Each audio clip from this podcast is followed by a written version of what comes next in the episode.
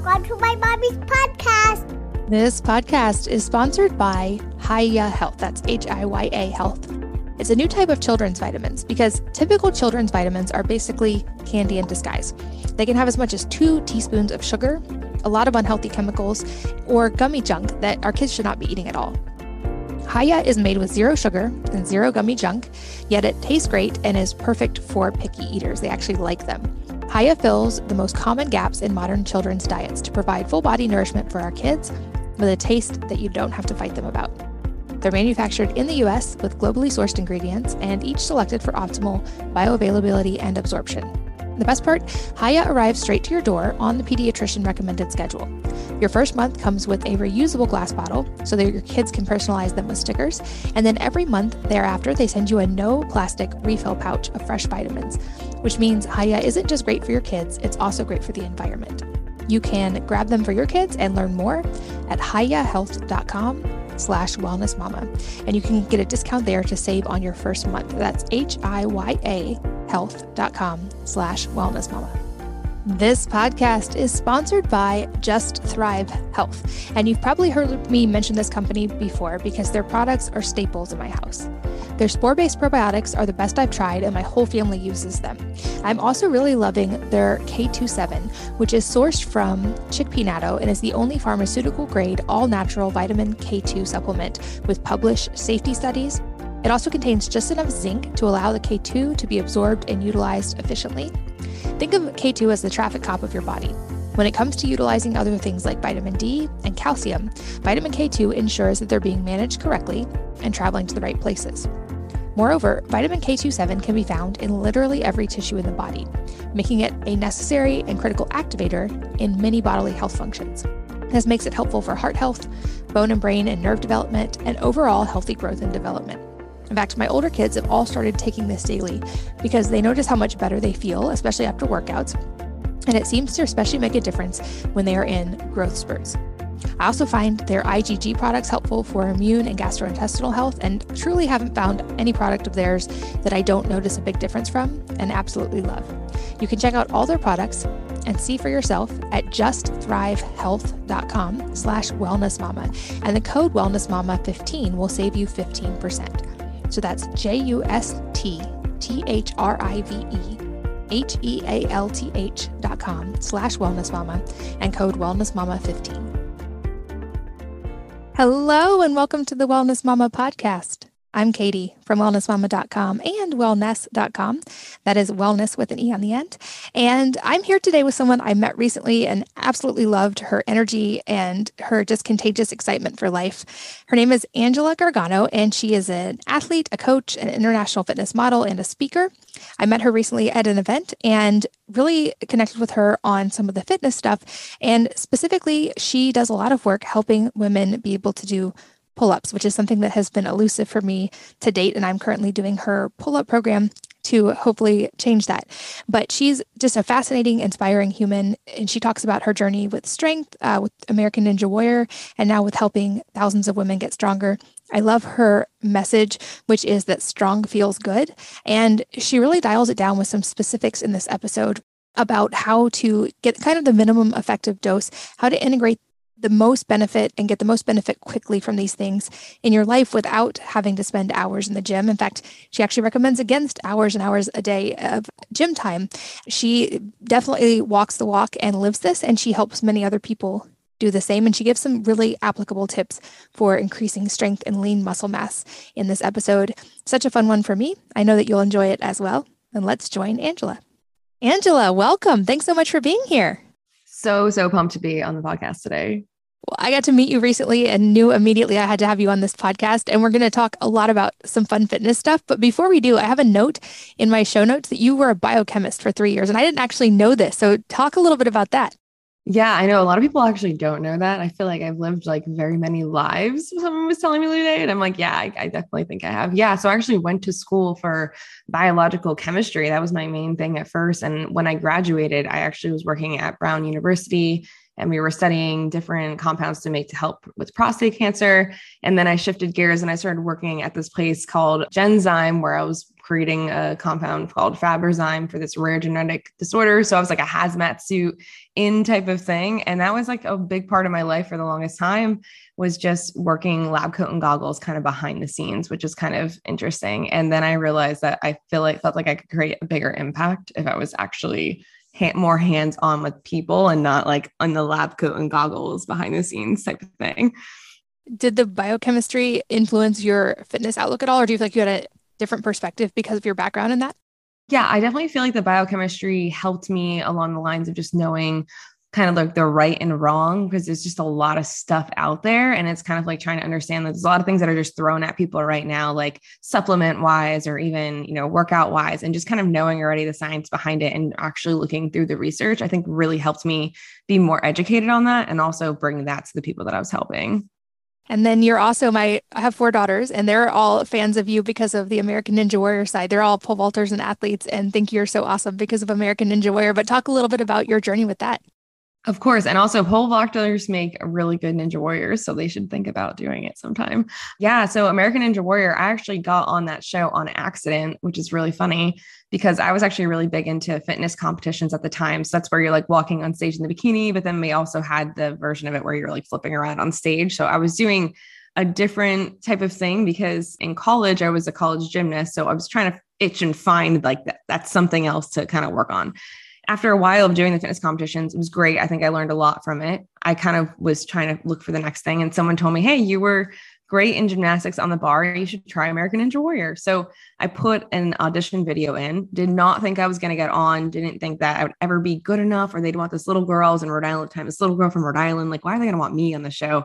And then I wound up getting called and they're like, yeah, you need to come on and you're going to compete in two weeks. And I was like, oh no. I was like, I need to figure out how to ninja. So I had to go around everywhere and find gyms and find people. And I found an amazing community within Ninja and um, was actually, yeah, so I was on for four seasons, which was really, really great. The community is amazing. On season 10, I actually wound up tearing my ACL on the show, which is really traumatic, but it really made me grow and really use my what I was doing, you know, on TV to help people because I was like, I'm going to come back 11 months later and i'm going to show people that if they're injured if something's happening in their life that they can come back to so definitely a lot that came from american ninja warrior I love that. And it seems like a very recurring theme across areas of life as those hardest things in life often become your greatest springboards to the greatest things in life. And I love your message around strong feels good because I think for a lot of years there wasn't as much focus on strength for women and it was all about aesthetics. And there was there seems even still to be so much misinformation about strength in women and getting bulky. And we're going to talk a lot about that. But how did that start for you? Because you went from gymnast and biochemist to now helping thousands and thousands of women with fitness. So how did how did that story happen? I know, super crazy. It's like, and I was like, wow, I definitely guess I did lead a bunch of lives. Um, yeah. So when I was doing, when I transitioned from fitness competitions to Ninja Warrior, you know, fitness competitions is very like, you got to have that bikini body. They're literally judging you while you're on a stage. Like, that's really a lot of what it's about. And then when I switched to Ninja Warrior, I realized it really wasn't about that. It was about how strong can I get? How strong can I get so I can actually make it through and functionally get through these obstacles? And that's when it all kind of clicked and came together in my in my head. It was like this whole entire time i've been obsessing over the scale i've been obsessing over my body and what it looks like.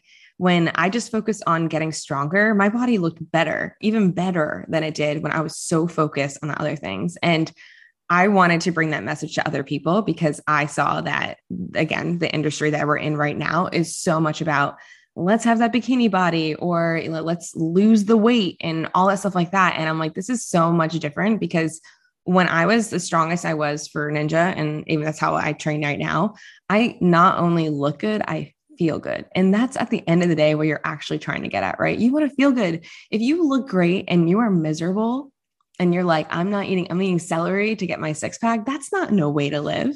That's no way to live. You can have all of that if you're just not focusing on it. So I came with this with this idea. I've actually first started with pull-ups, which I'm sure we'll get into um, a lot of females were coming to me since I'm a ninja warrior. Like, I would love to get a pull up. And that's just a goal they had. So started working on them with that. And then after the pull up stuff that I would do with them, they're like, what's next? And that's when I created Strong Feels Good. And the program is all about getting stronger. We don't allow anybody to weigh themselves. And it's all about let's get you to feel amazing, stay consistent, enjoy your life, eat the cookie, go to, you know, do all the things and just really enjoy your life while you are getting healthier and all sorts of different things. So Strong Feels Good kind of came along from all of that. And I love it because that shift in perspective toward strength and nourishing the body and fueling it, it ironically, you get to eat so much more and you have so much more freedom, but also that feeling, that intangible feeling is key. And I think so many women, for me at least, have fallen victim of that kind of diet cycle where you're tired and you're lethargic and you're deprived and you have a bad relationship with food.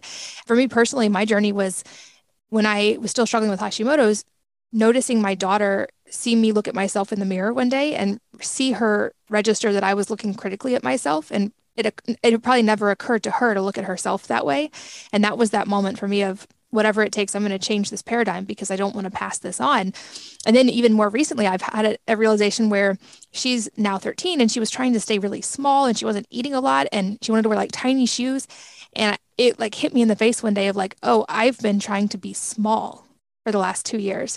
And so then I got to shift my attitude again. And now, like to your point, it's not about losing the weight, which is terrible languaging anyway, because no one wants to lose anything, but it's how strong can I get? And the number I care about is how much weight can I pick up off the ground, not what's the number on the scale. And it was a slow shift but the the mental freedom of being in this place is amazing. And there's so many directions we can go with this but i think to start let's talk about pull-ups because i don't want to i don't want to lose time for this. And this one still eludes me. Like i can lift almost 350 pounds and i can grip strength 150 pounds and i still have trouble with the pull-up so let's talk about women and upper body strength Oh, absolutely. And I love that you just said that because I actually just made a video on that not too long ago about how a bunch of my friends are really great at lifting heavy. And when they do jump on the bar, they just can't do it. They're struggling. And I'm like, you are strong. You do have the muscles that work to do this. So, yeah, I feel like pull ups are, and I'm sure a lot of people listening on here are probably thinking this, like, yeah, that's been my goal. Uh, uh, so many people I talk to, like, what's your goal in the gym? I would, you know, I would love to just get a pull up, just one pull up. They always say that. And I was like, why not? And they're like, I just don't think I'm ever going to be able to do that. It's like you look at that bar and you're like, this is impossible. Like, how am I going to get my entire body to pull my weight up? I definitely do feel like women are stronger in their legs most of the time. It's so funny because for me, it's like completely opposite, but most females are very strong in their legs. So they'll do a lot of the leg days and stuff like that. And then upper body, I think that a lot of times they probably don't do it as much because it's it's harder and then we tend to kind of like go towards the things that are a little bit easier right when we're like in the gym. So i really wanted to create an experience for people where i would take them through step by step and it wasn't like let's just do these four drills you see everywhere online and let's break it all down. Let's break everything down. Let's go back to the beginning. Like number one like can you just hang on the bar? Just hang on the bar get comfortable chill out hang on it move around. And then working on different things like mobility stability and strength in order to get it so I feel like what happens a lot of times is everybody always wants to go from the bottom to the top, which it's like, okay, I get it. And that's like anywhere in life, right? You want to skip all the in between. So we try and celebrate the little wins and celebrate the in between. Like, why don't you celebrate like getting that slight bend in your elbow when you jump up there? That's ex- that should be exciting for you, right? And then you keep practicing, right? And then maybe you get a little bit more of the bend in the elbow. And they're like, oh, celebrate that. It doesn't have to be about the bottom of the top. The in between is just as important. So we really break down everything in the program so you're celebrating all those little steps and those little wins that you're showing up and and doing something that's hard right? This is this is hard. This is doing hard things. Once you do accomplish it which you will we will accomplish it as long as you stick through and you stay consistent um, everything's going to change. And it's not going to just be about the pull up anymore. It's going to be like wow i was able to stick through get this skill. What else is possible for me in my life or maybe I can do two pull ups now. Or maybe like all of a sudden you're like, I'm going to try and, you know, use a kettlebell. Like maybe things change and you're like, wow, there's so many things that I didn't realize that I, I could do. So I feel like I'm so passionate about specifically because it's that one thing that all those female, especially females, are like, I'm never going to get it. And breaking it down and again and changing your mindset into just not to be from the bottom of the top. Let's let's just show up. Let's get that slight bend in the elbow. It's going to relate so much to your life that you're going to be like, wait, what? This whole thing is basically my life journey in a pull up and a skill. I love that. And even the baby steps, like you said, there's so much cool research. And I've heard from various physical therapists on this podcast that even just hanging for a few minutes a day. It doesn't have to be consecutive, but if you can work up to just hanging for three minutes total per day, that does so much for your shoulder mobility and your posture and your spine. And that's just hanging. And that's an awesome baby step. And like I've seen a difference in my shoulders and how I feel just from learning to hang better. But, and obviously there's going to be a progression and everybody, every body is different. But how long on average do you think it's reasonable to expect to go from like, okay, I can now just hang on a bar to now I can do a pull up? Absolutely. And this this is a question I always get. It's like, how long is it going to take me? how long is it going to take me to do my pull up?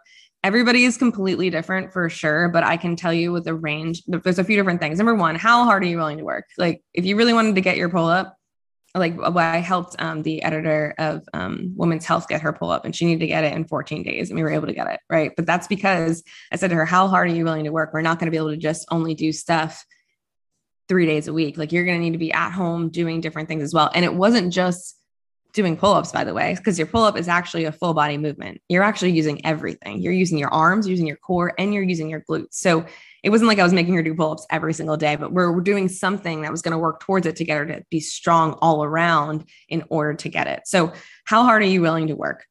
And you need to be consistent with it. So you can't just go in there and be like i'm just going to do a pull-up once a week. That's probably going to take you like that might take you the year or two you can't go in there and be like i'm just going to hop on the assisted band which I'm not a huge fan of the assisted band, honestly. Like everyone's throwing, like their trainers are throwing people on the assisted band. It's a great tool.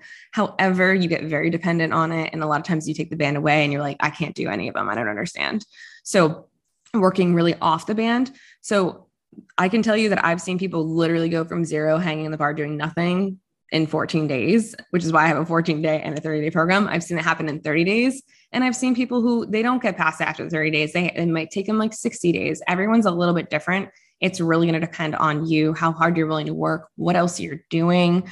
So it's a lot that comes to it. But I can tell you something, you as long as you do the drills that you're supposed to be doing and you show up for it, it's it will happen. It's going to happen. It's not, it's not, it's not a matter of if it's going to happen. It's it's when is it going to happen. So just continue to show up. So I can't be like, and if anybody, any trainer ever comes up to you and says, Oh, you're going to look like this or do like this in exactly 14 days or 30 days, and that's not a good trainer saying that right there. But I can say that I have seen some people get to it at those certain, those different points. It's just going to depend on you. And short of an extenuating circumstance or an acute injury, this is the thing you believe all women are capable of doing. Absolutely. Oh, absolutely. I definitely think every every woman should get their pull up and they're so capable. I even have one of my clients, Kimba, who I'm like obsessed with. She lives in Florida actually. Um, she was 60, I think I got it wrong. It was 60 years old or 61 years old, and she went from zero to she was cranking out like three or four pull-ups and that's another thing showing too that the age didn't matter also right? So it's like it's not it's not you're not too heavy you're not too old to get your pull up. You can get your pull up at any age. You just have to put the work in and break it down. And that will just like anything in life and I'll link to your whole program, but can you like walk us through maybe some of the overview of the steps? Because that's interesting. I hear most people do recommend the assisted band. And I found like those at least feel good because then I'm getting the motion of getting my face above the bar. But what do you recommend instead? How do you take people through that progression? Yeah, of course. So yeah, we try and stay off the band as much as possible. Again, it's not that it's wrong. It's not. It's it's still a, good tool. The thing that happens with the band is helping at you at, at the bottom part of the pull up. That's the hardest part of the pull up, right? So it's flinging you up at that bottom piece, and that's where everyone sucks. So if you're not strengthening the bottom piece, how are you going to get up that's the first the first little piece is like the most important right so my program we actually break down the first full week is completely foundational. We're breaking down the foundations. We're teaching you you know there's a i tell people there's a lot of stuff going on in your shoulder because there is. I mean i know you just see a shoulder here but there's all sorts of stuff happening in here. So first you want to make sure that you're mobile and stable. So that's really really important. So the whole first week is let's get you mobile and stable. Let's also increase your core strength and let's also get you to work those glutes because again the glutes is all it's all connected which is it's it's it's super wild. Um, then I have you doing a lot of hanging for sure. I have you doing a lot of attempts without the band. And again, that's going to be that attempt where you're not all the way up, but maybe you're getting a slight bend or maybe you're getting a shrug on your shoulder. But I make you in the program as we progress it, go on that bar and I say, don't use a band and try it. Just try, see, just see where you can go without it. And again, that could be um, very frustrating for people because they're like, oh, like, again, the band just makes you feel so good. So we also do a ton of, again, drills off the band. I also teach you how to use the band properly because another issue I see is you use the heaviest easiest band so you can crank out like 10 pull-ups. You shouldn't be cranking out the 10 pull-ups if you're trying to learn the pull-up. You should be using a band that maybe like you can get three and like on the third one it's like you're really working so you're actually using the muscle. And then i also teach you about actually engaging the lat at the bottom of the pull-up with the band. That means like we call them shoulder shrug pull-ups. So teaching you how to actually do that engage so that you can again use the band properly. But the big step here is making sure that again, we start very foundational and then we increase stuff every single week. And a little by little you can start to you know you start to see the differences there. We also really make sure you're measuring progress. So on day one we always do a strength test um, which I, I, don't know if you were able to come to the actual class. We did a strength type of test at uh, the event that I was with you at. And we measure at the beginning and the end so that you can see your progress. Because again, maybe you didn't get all the way up at the end of 14 days or 30 days or whatever, but maybe you can see in the videos that, oh, wow, I actually got stronger. Look at the development of my back, like, like all sorts of different things. Um, but yeah, with the programming, it's really about progressing it and not just throwing yourself at it not just doing the pull up bands and making sure you're working your entire body. Because again, it's not just about it. The pull up is not just your upper body, like a lot of people think. It's just so much more. I'm like, oh my God, I don't know like how to fully break it And I would guess this also applies to those kind of pull up training machines that you see in gyms, as far as like they're actually going to make you potentially take longer because you're now relying on that additional strength that's not yours. Absolutely. I mean, the amount of times I've said, I've literally heard people be like, I haven't got my pull up. I've been trying for a year. And I'm like, oh, okay. Like, well, what have you been working on?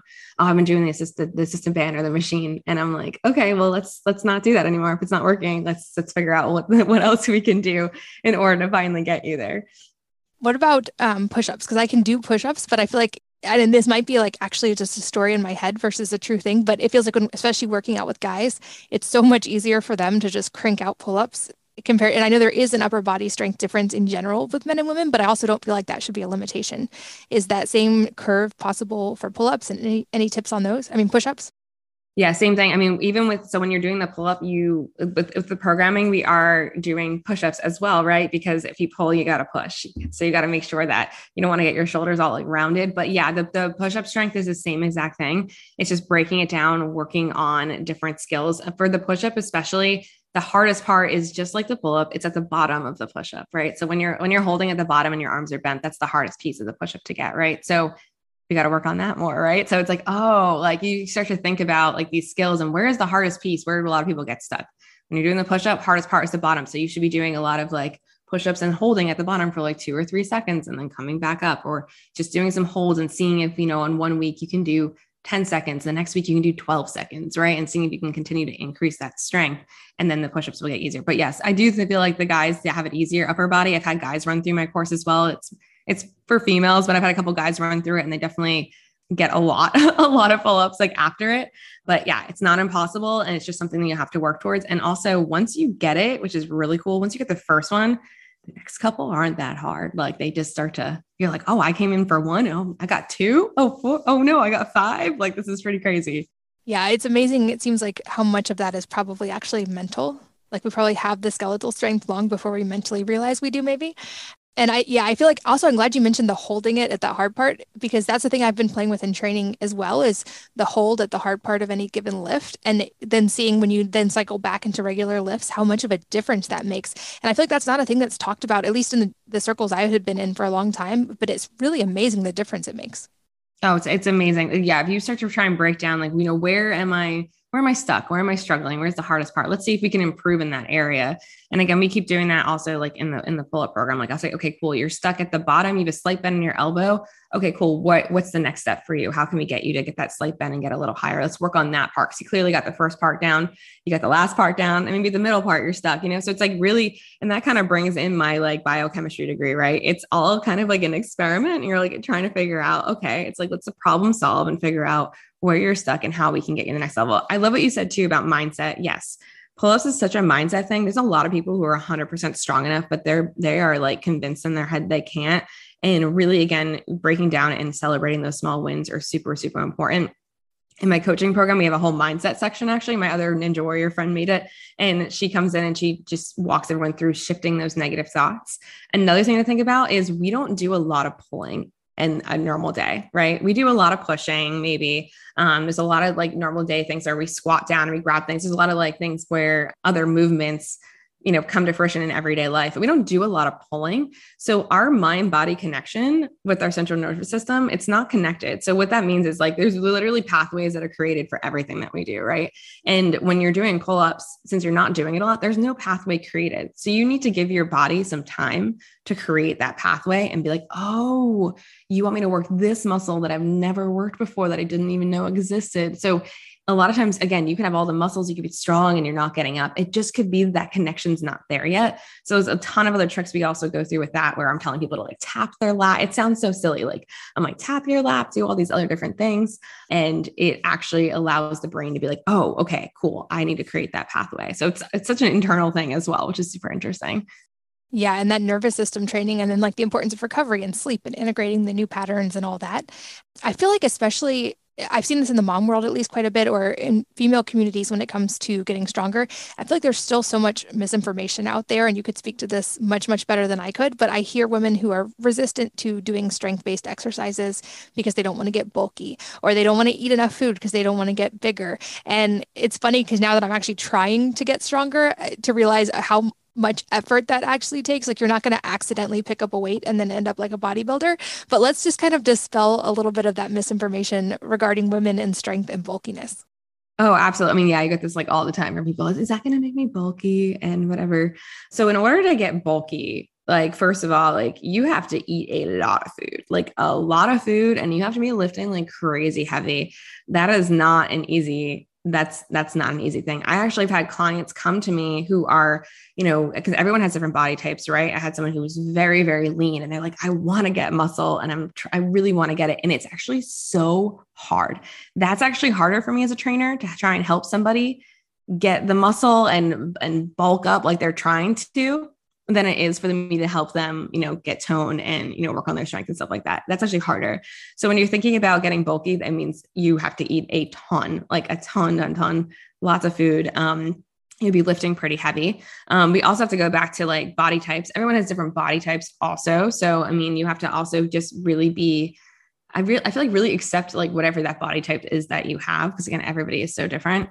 But if you are thinking about that you're going to get bulky from this kind of stuff, that's definitely just it's not it's not going to happen. And I yeah I hate when I hear that all the time.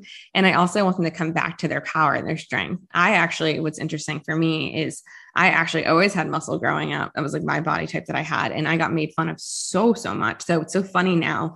I was talking to somebody else on a different podcast the other day, and it was like we were talking about how like we grew up muscular and everyone told us how wrong that was and how we were manly and like we didn't look good or whatever. And now I have people who come up to me like when I was out at South by this weekend and they're like, oh, your arms, I would love to have your body. And it's like so confusing when you're in your brain because you're like, wow, as a kid, you told me this is like not what you wanted my body to look like. Now people are like, oh, I like the way your body looks like. So I always come back to also being like, really love your body too at every state that it is. Love, love what you have, love your uniqueness. I know it's some so hard for people because people are always saying things, but really love it at any state, even if like you're on whatever journey that you're on.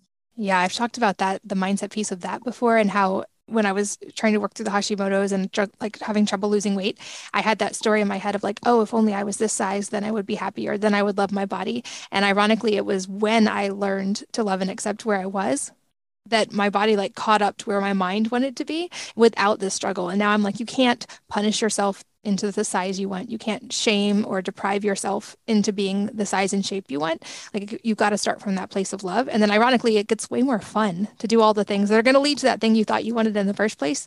But it also seems like a lot of women are either under eating or under eating certain nutrients. And this was a thing I didn't notice till I really started tracking.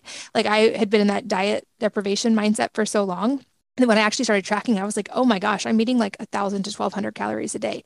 And that's actually harmful. And I had to consciously learn to like almost reverse diet and eat enough.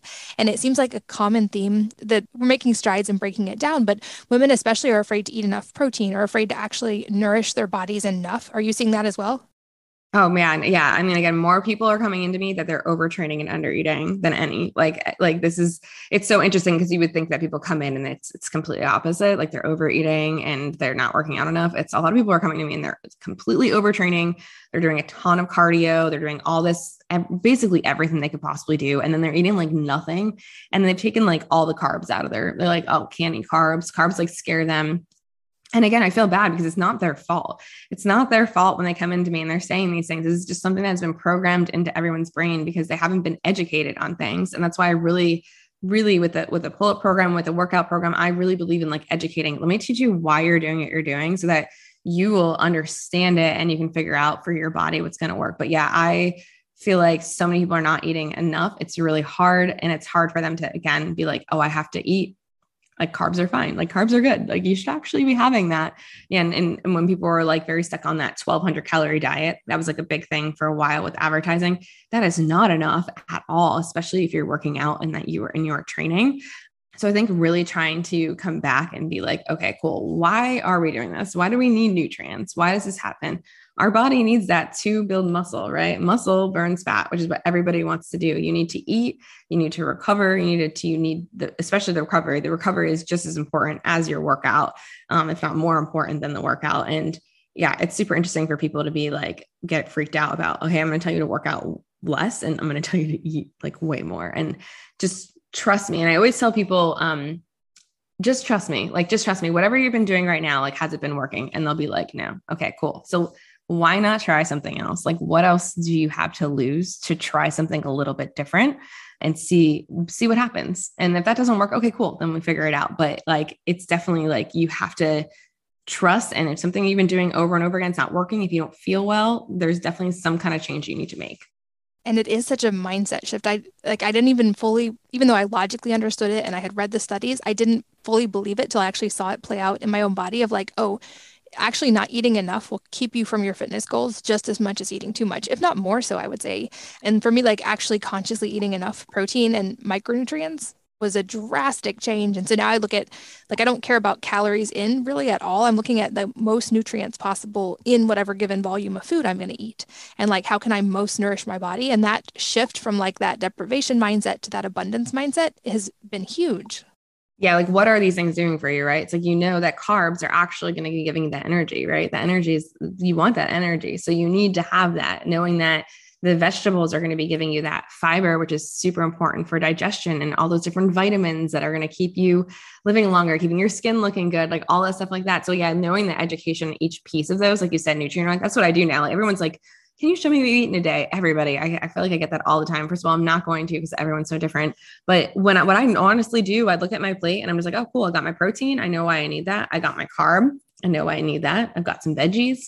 I've got some good fat, maybe like an avocado or something like that. That's literally what I do. Like if so people are like, what do you eat in a day? I'm literally just make sure every time I look at my plate that I have those things because I know what they're going to do for me. I know that they're going to give me that more energy and they're working for me. And you also mentioned overtraining. I think there's a lot of myths about how much we actually need to move and work out. And I'm a big fan of move all the time. Like we should be active as humans and moving through our environment. But when it comes to actually working out to get the most benefit. This is a thing i think is especially relevant for all the moms listening is like time can be very much a limiting factor. And i think we have this idea that we need to be at the gym maybe for hours a day to achieve what we want. And so i'd love to talk about almost like a minimum effective dose for women of like what are those triggers? What are the minimums that we need to do to work into our routine that actually turn on these triggers for maintaining lean muscle, which we know improves longevity and reduces all cause mortality and all the things we want as we get older. Yeah, absolutely. Again, you have to figure out what's going to work with your schedule because clearly, like, you know, it's you could have one trainer come in and be like, okay, you need to work out five days a week, do all this stuff. But if you have, you know, kids and work and stuff like that, that is like so hard sometimes. So I think just figuring out a couple of days where you can get some movement in and being really effective with whatever that training is. So you can really get an awesome workout within 20 minutes. And I've honestly done that I teach stuff on women's health all the time. The classes are not an hour. Like, and my my training myself is not an hour at all. I get in, I get effective, and then I get out. And I just make sure that I have a little bit of movement, like you said, every single day. And that movement is did I get outside and get like a walk or something like that? And I feel like that's like super important. So you always think that you need to be in the gym for like hours and stuff like that. I say if you can at least get two to three days a week in and even just do 20 minutes in this two to three days a week, and do it effectively and you know you know split it correctly you will definitely be able to see all, all sorts of progress. I also want to say i feel like a lot of people will do a bunch of just random things. I do i'm a very big um, advocate for like random workouts do lead to random results. So for those 20 minutes if you can find something that is going to you know be you really should be doing like the same couple things for like three weeks in a row. So, for example, let's say you're working out on Monday for 20 minutes, and I always tell people to do like, let's say, like chest and triceps, right? You want to do that same chest and triceps 20 minute workout for three weeks, the same exact one, not changing it, but increasing your weight, seeing if you can get like get through it a little faster. Like all that stuff is super important. And then maybe the next day is like a leg day, right? And then again, the, each week you're just trying to see, can I increase my weight a little bit? Um, so everybody wants all the fancy, smanchy, like different stuff all the time, but it's these basic things that if you can do them and do them really well and get them done in like 20 minutes, like you're to see a ton of results and way more than you may think. And yeah, I feel like a lot of people are like, I just don't have time. I don't know. You can make the time. And another thing I've told my clients before, with even my own workouts that I give them with Strong Feels Good Vegan workouts, I'm like, hey, if you can't make the do the entire workout that I gave you, no problem. You know you have 20 minutes. Set a timer for 20 minutes. Just set a timer for 20 minutes and just see what happens, see where it goes. And when the timer's off, you stop. No big deal. But you still then got something in. It's it's kind of like shifting out of that all or nothing mindset, I feel like, which a lot of people, a lot of people have. And I will put links in the show notes for you guys listening because you have a lot of workouts that can be done at home. So if like the gym itself is a limiting factor, there's so much you can do in your home environment. This podcast is sponsored by Hiya Health. That's H I Y A Health. It's a new type of children's vitamins because typical children's vitamins are basically candy in disguise. They can have as much as two teaspoons of sugar, a lot of unhealthy chemicals, or gummy junk that our kids should not be eating at all. Hiya is made with zero sugar and zero gummy junk, yet it tastes great and is perfect for picky eaters. They actually like them. Hiya fills the most common gaps in modern children's diets to provide full body nourishment for our kids with a taste that you don't have to fight them about. They're manufactured in the US with globally sourced ingredients and each selected for optimal bioavailability and absorption. The best part Hiya arrives straight to your door on the pediatrician recommended schedule. Your first month comes with a reusable glass bottle so that your kids can personalize them with stickers. And then every month thereafter, they send you a no plastic refill pouch of fresh vitamins, which means Hiya isn't just great for your kids, it's also great for the environment. You can grab them for your kids and learn more at hiyahealth.com slash wellness mama. And you can get a discount there to save on your first month. That's H-I-Y-A health.com slash wellness mama. This podcast is sponsored by Just Thrive Health. And you've probably heard me mention this company before because their products are staples in my house. Their spore based probiotics are the best I've tried, and my whole family uses them. I'm also really loving their K27, which is sourced from chickpea natto and is the only pharmaceutical grade all natural vitamin K2 supplement with published safety studies. It also contains just enough zinc to allow the K2 to be absorbed and utilized efficiently. Think of K2 as the traffic cop of your body. When it comes to utilizing other things like vitamin D and calcium, vitamin K2 ensures that they're being managed correctly and traveling to the right places. Moreover, vitamin K27 can be found in literally every tissue in the body, making it a necessary and critical activator in many bodily health functions. This makes it helpful for heart health, bone and brain and nerve development, and overall healthy growth and development. In fact, my older kids have all started taking this daily because they notice how much better they feel, especially after workouts, and it seems to especially make a difference when they are in growth spurts. I also find their IgG products helpful for immune and gastrointestinal health, and truly haven't found any product of theirs that I don't notice a big difference from and absolutely love. You can check out all their products and see for yourself at justthrivehealth.com slash wellnessmama. And the code wellnessmama15 will save you 15%. So that's J-U-S-T-T-H-R-I-V-E H-E-A-L-T-H dot com slash wellness mama and code wellness mama 15. I've been on a personal journey with lifting heavier weights just because I know how good I feel when I do that. And I'd love to just talk a little bit more about like the strength myths when it comes to women because I'm lifting like relatively heavy, like over two times my body weight. And I'm definitely getting less bulky, not more bulky. But I just feel like that's such a 80 20 there's such a huge payoff in less time like you don't have to like you said go lift it would actually be counterproductive to go lift heavy weights for an hour you can do it in so much less time and you're getting so much benefit but just maybe like let's dispel any remaining myths about women shouldn't be lifting weights Oh yeah, I mean definitely yeah, definitely living that. Especially as a lot of women are becoming menopausal. I have a lot of menopausal women in my Strong Feels Good program right now, and you yeah, lifting the heavier weights is actually going to be really beneficial for you. And it's going to seem a little weird sometimes when you lift heavier. You're obviously going to have to kind of rest a little longer in between them, which is going to feel a little weird. Like you're going to be like, okay, cool. I'm going to, you know, slowly work my way up to the, the my, my heaviest weight right now. And then the heaviest weight, I want you to rest like two minutes in between it. And you're like, wait, what? Like rest? And I'm like, yes, actually rest. The rest is super important in the middle of this. Um, but yeah, definitely lifting the weights, going to get the heavier weights. All my my programs are all done at home. I've literally been telling everybody now because there's no excuses now with every like there was a supply shortage for a while. I was like, you don't have excuses anymore. You guys can go to Facebook Marketplace or you can go online and you can go get the heavier weights now. Like it's time for you to try and challenge yourself a little bit more. And it doesn't need to seem overwhelming. You don't need to be like, oh, I got to lift crazy heavy right now and do all this stuff. Like work your way up towards it. But you want to be challenged. Your body wants to feel challenged. If you're if you're just kind of like lifting the stuff and just like throwing it around again, it's good that you're moving, but like it's time for you to maybe go up and increase your weight a little bit. Yeah, and I'm glad you brought up the rest aspect as well because I think that's the other thing that it's less common, but it's easier to get in that more is better mindset and like, oh, I'm just going to do a bunch more. I'm going to do them without stopping or whatever. And I know there's science around this that you could explain better than I can, but that break, that two to three minutes is, I think, the cutoff. Like that's the sweet spot at least in between heavy lifting sets. And without that, you actually don't get as much benefit. Can you explain that?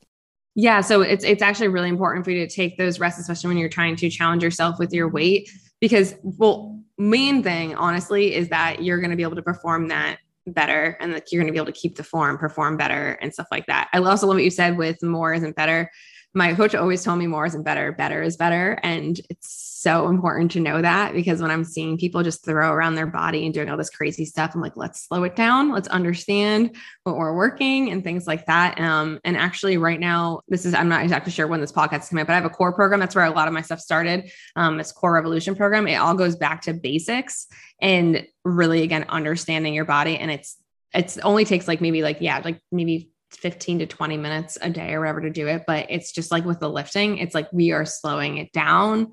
We are understanding each movement. And a lot of that stuff after people will come back to me and be like, oh, wow, I'm super happy that you explained that to me. Because for me personally, with Ninja Warrior, I always thought more was better because I was throwing my body, flinging myself around the bars, doing all this stuff and do these big, explosive, crazy things. And then I tore my ACL, not really because of my knee, but because I didn't have a strong foundation and I didn't do those simpler things. I didn't really focus on, you know, again, the basics that were really going to help me become the athlete I wanted to become or, you know, have the body that I wanted. So just bringing everybody back and it's like, let's just take it back for a second. I think it's really important. And I, a friend of mine, Naval Ravikant, he talks a lot about the benefits of compounding. And most people understand this in the terms of finances and compound interest and compound investing.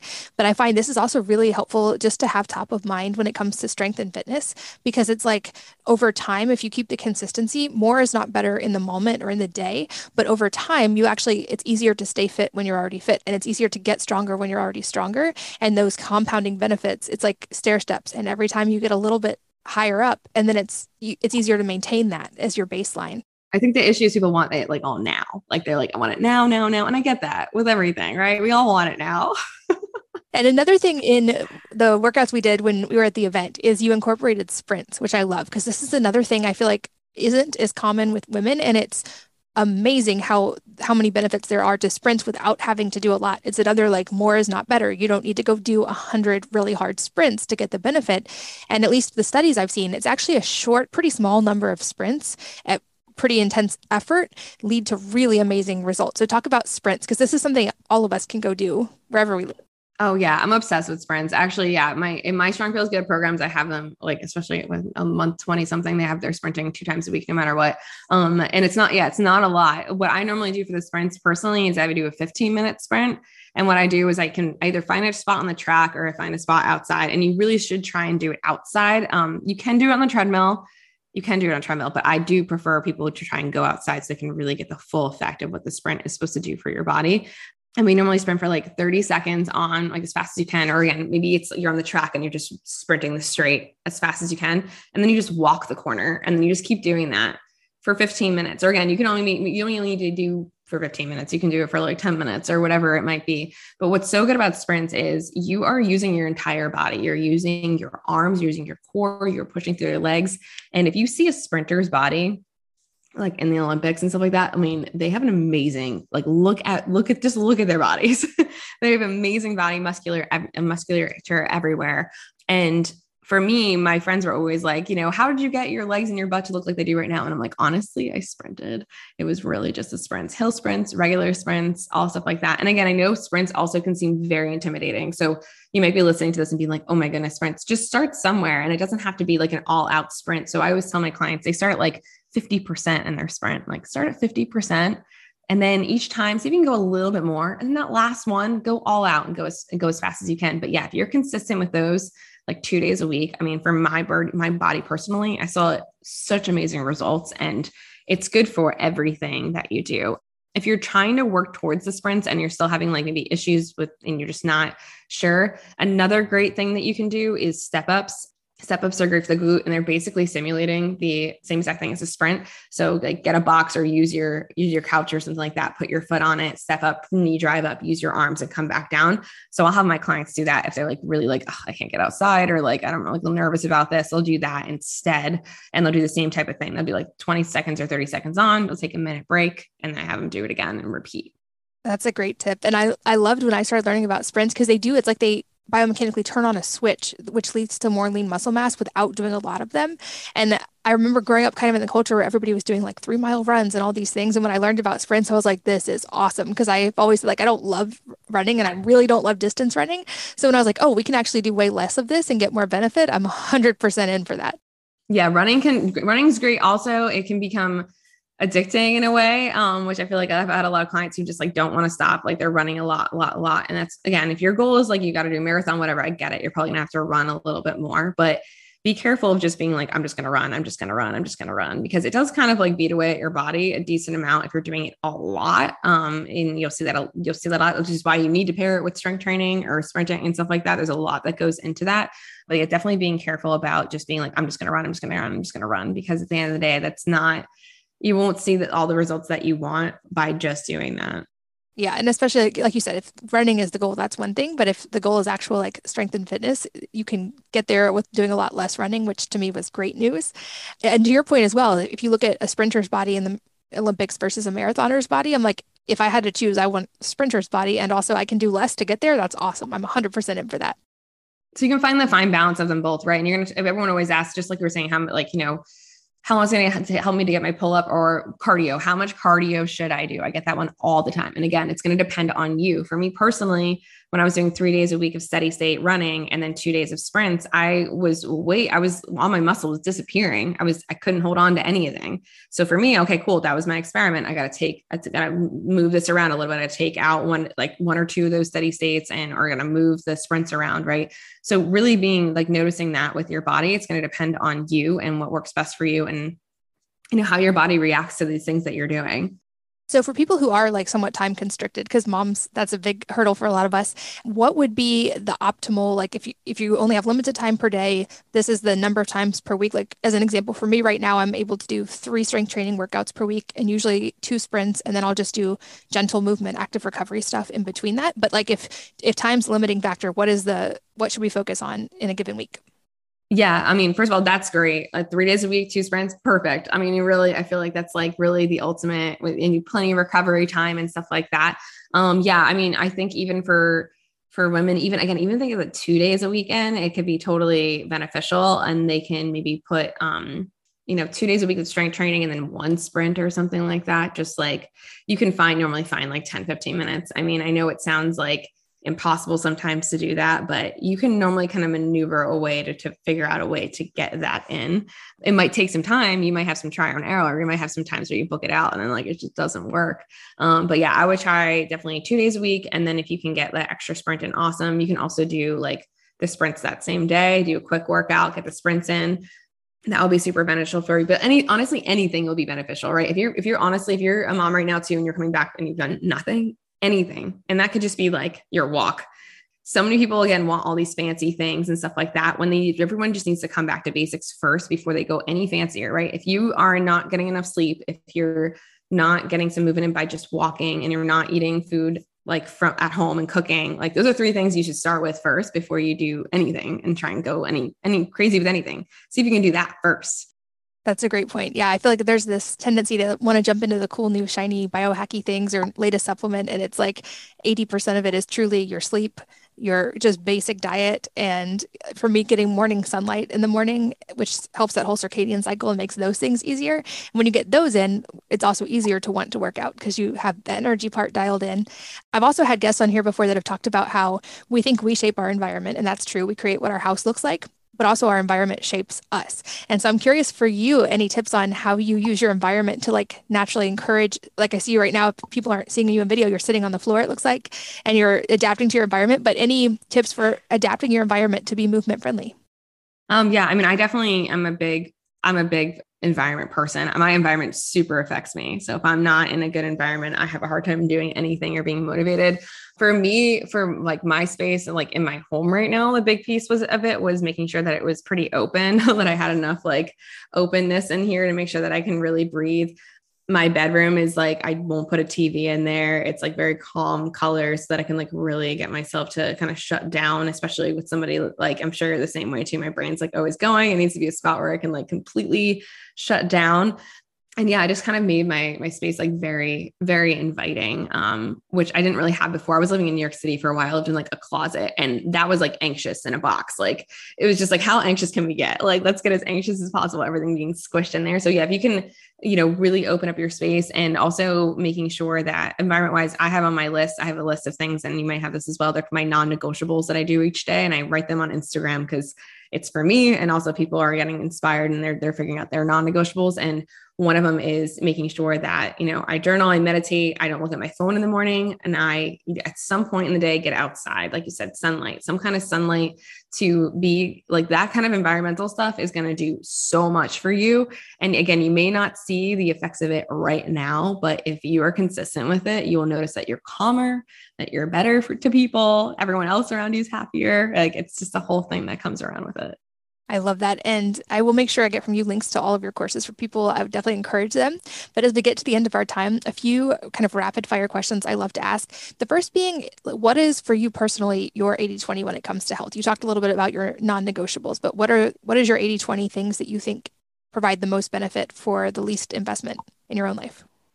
Yeah, I feel like the the the most the most thing that I the best the biggest thing that I do is making sure that I have the non-negotiables always done no matter what. Like this, that's like a priority. Like nobody else is allowed to to to get in my way with that. Um, which again is like the movement, the journaling, the meditating. I use Headspace for um for meditation. I absolutely love it. Like scrolling less and stuff like that. But then also, since I am a very structured person, I also allow myself this is like that 80 20, right? This is like let me just make sure that I I don't get mad at myself if it doesn't always go my way, right? Maybe I can't wake up and do this whole entire thing in the morning and something gets in the way and knowing that that's okay. So I think that's my also my my 80 20 is like let me just be okay if it doesn't actually like that that doesn't happen because the whole idea of this is not to stress me out, right? It's like okay, cool. Couldn't do it in the morning, something crazy went on. I'll just do it later in the day, no big deal. And then if there is there a book or a number of books that have had a profound impact on your life and if so, what are they and why? Yeah so i take i make it a point to read every single day. I read like five pages like nothing crazy every day but um man i've read a ton of different books. Um one of them i love make your bed. I thought that was a really good one um which is literally a commencement speech that a general had given about why it's super important to make your bed in the morning and how that sets up your whole entire life for success. It's not just about i know as a kid my, my mom was like make your bed and i'm like oh like no one's coming in my room. Like who cares? But it's like so much more than just that. So i really liked making your bed I really liked um, The Alchemist. I thought that was a great book because that's a story that kind of brings you into life. So it's not just like telling you things, it's like the story that you're like reading and you're seeing how it unfolds, which I thought was really great. And then probably the one I just read that I really liked is Stop Acting Like You're Gonna Live Forever. That's actually my friend's book. Um, I love reading my friend's books. Um, them have been writing books lately, I guess. Um, and that one's really cool because it's just like little things that you can do each day to like improve. And it's just little like two page things that you can read through. And I love that because it's like I don't have to think as much as I'm reading it. And then to wrap up, I often ask in the show notes of if you could give a TED talk in a week, what would it be about? And your answer that I have written down is what if it all goes right? And I think with our talk about mindset too, this is like a perfect place to wrap up. So talk to us about that. Yeah. So what if it all goes right? Which I event, well, I guess I'll just put it in the universe. Um, I want to write a book called that. What if it all goes right? And that's because these past couple years I've noticed that I've always been thinking in my head like it's what's what's going wrong? What's going to go wrong? This isn't going to work out. That's not going to happen. And when I was moving to Austin and I was you know getting all my things and all this stuff was happening at once instead of me I was like you know what? I'm going to change this. Instead of me thinking what if this goes wrong? What if it goes right? What if it goes right? So I would write out every single day as if it went right. Like hey the move went great this deal came through like and i wrote out as if it happened.